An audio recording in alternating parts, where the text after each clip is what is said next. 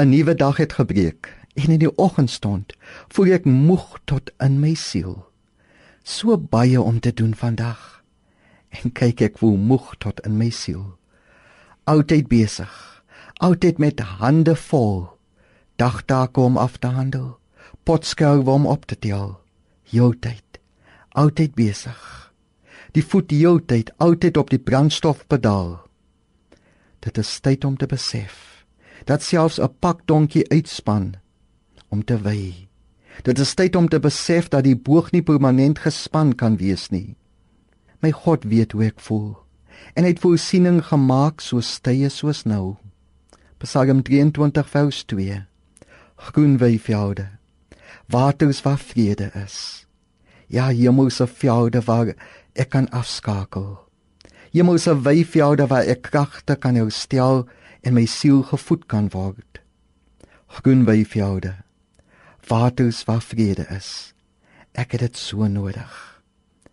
Wanneer ek aan die skepping dink, dan besef ek dat die skepping nie in duie gestort het toe God gerus het nie. Groen weivelde. Waters waar vrede is. Ek hoef nie die wêreld aan die gang te hou nie, want God doen dit. Net God kan dit doen. Groen weivelde en waters waar vrede is. 'n Breekans. Ek verdien dit mos. God gun dit aan my. God eis dit van my.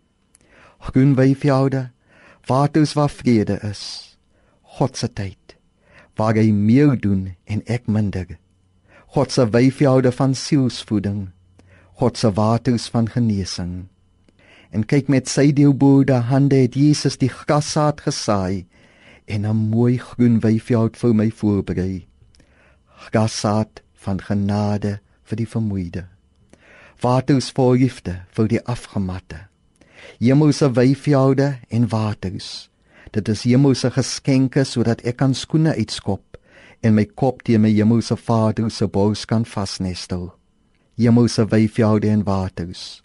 Wou God my kragte aanvul sodat ek kan doen wat hy wil hê ek moet doen soos hy wil hê ek moet doen, wanneer hy wil hê ek moet doen.